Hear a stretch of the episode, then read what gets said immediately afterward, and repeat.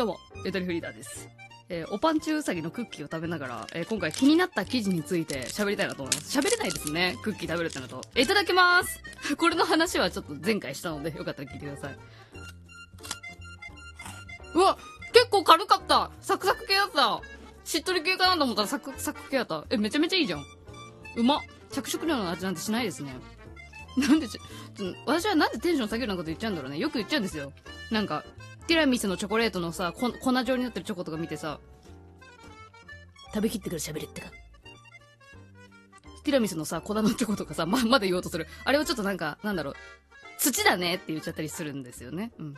そういうとこほんと良くないって言われるんですよ。昔から言われてるんですけど、なんか言っちゃうんですよね。まあ、その要領でちょっと着色料がとか言っちゃったんですけど、いや、全然ほんと、そういう人間なんだっていうぐらいにしといてください。そういう人間なのが良くないけどね。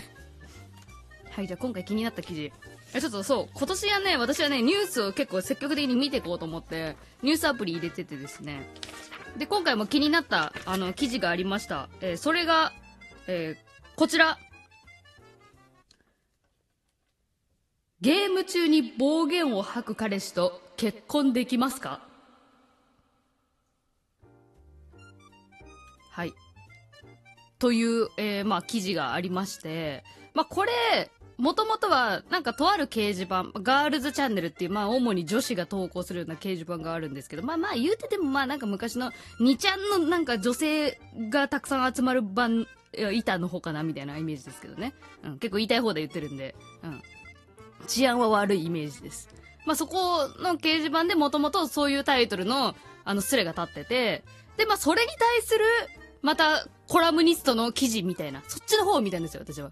掲示板を見た人の感想の方を見たみたいなところから、まあ、入ってったんですけど、まあ、あれですよね、まあ、タイトルにある通り、ゲーム中に暴言吐く彼氏と結婚できるかっていう議題で、で、まあ、その掲示板の中では実際にその人が付き合ってる彼氏、まあ、遠距離恋愛で2年ぐらい付き合ってて、で、もともとゲームで知り合った彼氏だったりもして、で、最初は気になんなかったけど、なんか付き合いが重なっていくうちに、だんだん暴言がすごいなんか目立つようになってきて、で、なんか、やめてって言っても、いや、これゲームだから気にしないでよ、みたいな感じで言われて直してくれません、みたいな。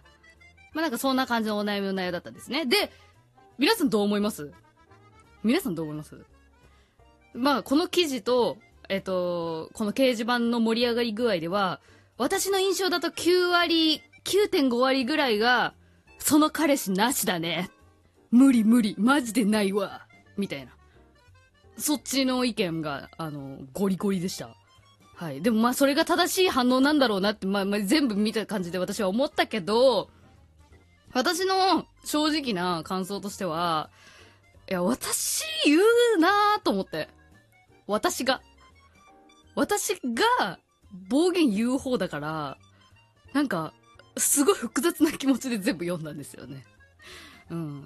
っていうのもね、その、このゲーム中に暴言吐くっていうのが、ね、主題であり、それだけについて討論してるんだろうなっていうふうに思ってたら、実はちょっと違って、まあ内容読んでいくと、その、なんていうの、暴言を言うっていうことは、それが日常生活、まあ自分、あ、この人と結婚した時に、自分に対してこうなんかモラハラみたいなことをしてくる人に変貌するんじゃないかっていう。ゲーム中に暴言を吐いているそっちの姿の方が本性なんじゃないでしょうかみたいなことだったり、あのー、あれだわ、その年齢で、大人になってもゲームやってる男なんて無理っていう意見とかもあるのよ。これ強すぎない？ワードとして。私全然そんな風に思わないけども、今の時代さ、ゲームって別に何歳でもやってる人いるやん。昔もいたと思うけど、今の方がよりそういう生きやすくなってない？大人がゲームしやすい時代になってるじゃん。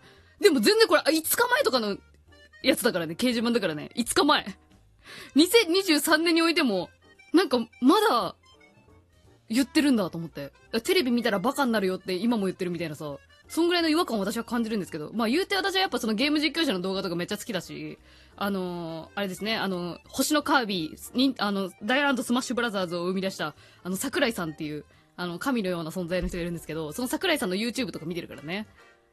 ゲームって、本当に、あれだからね、本当に、な、なんて言えばいいんだろうね。もうもうク、リエイティブやから。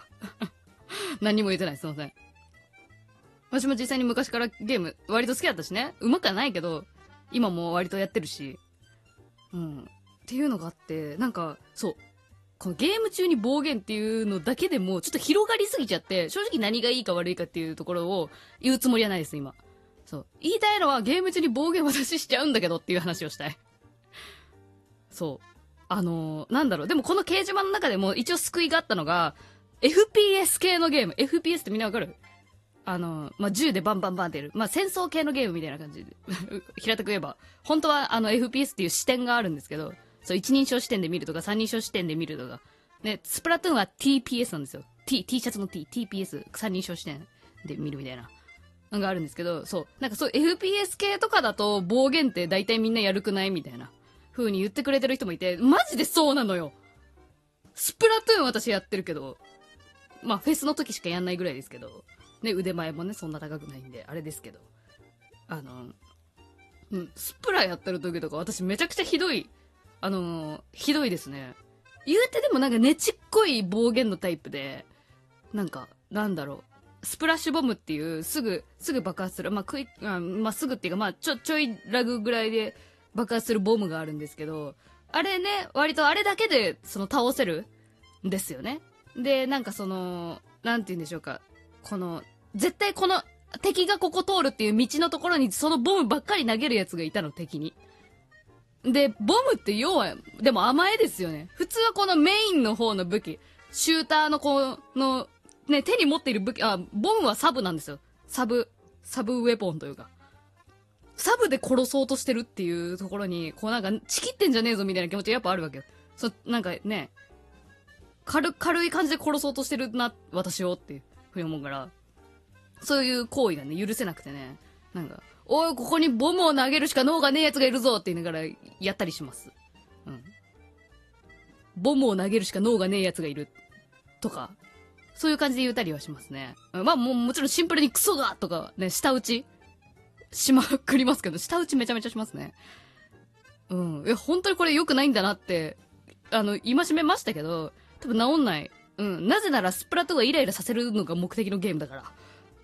そう。桜井さんの YouTube 見てください。このストレスと、この、倒せた時の気持ちいいの、この気持ちをまた味わいたいがためにまたストレスをこうかけさせることがまた大事であるみたいな。ね。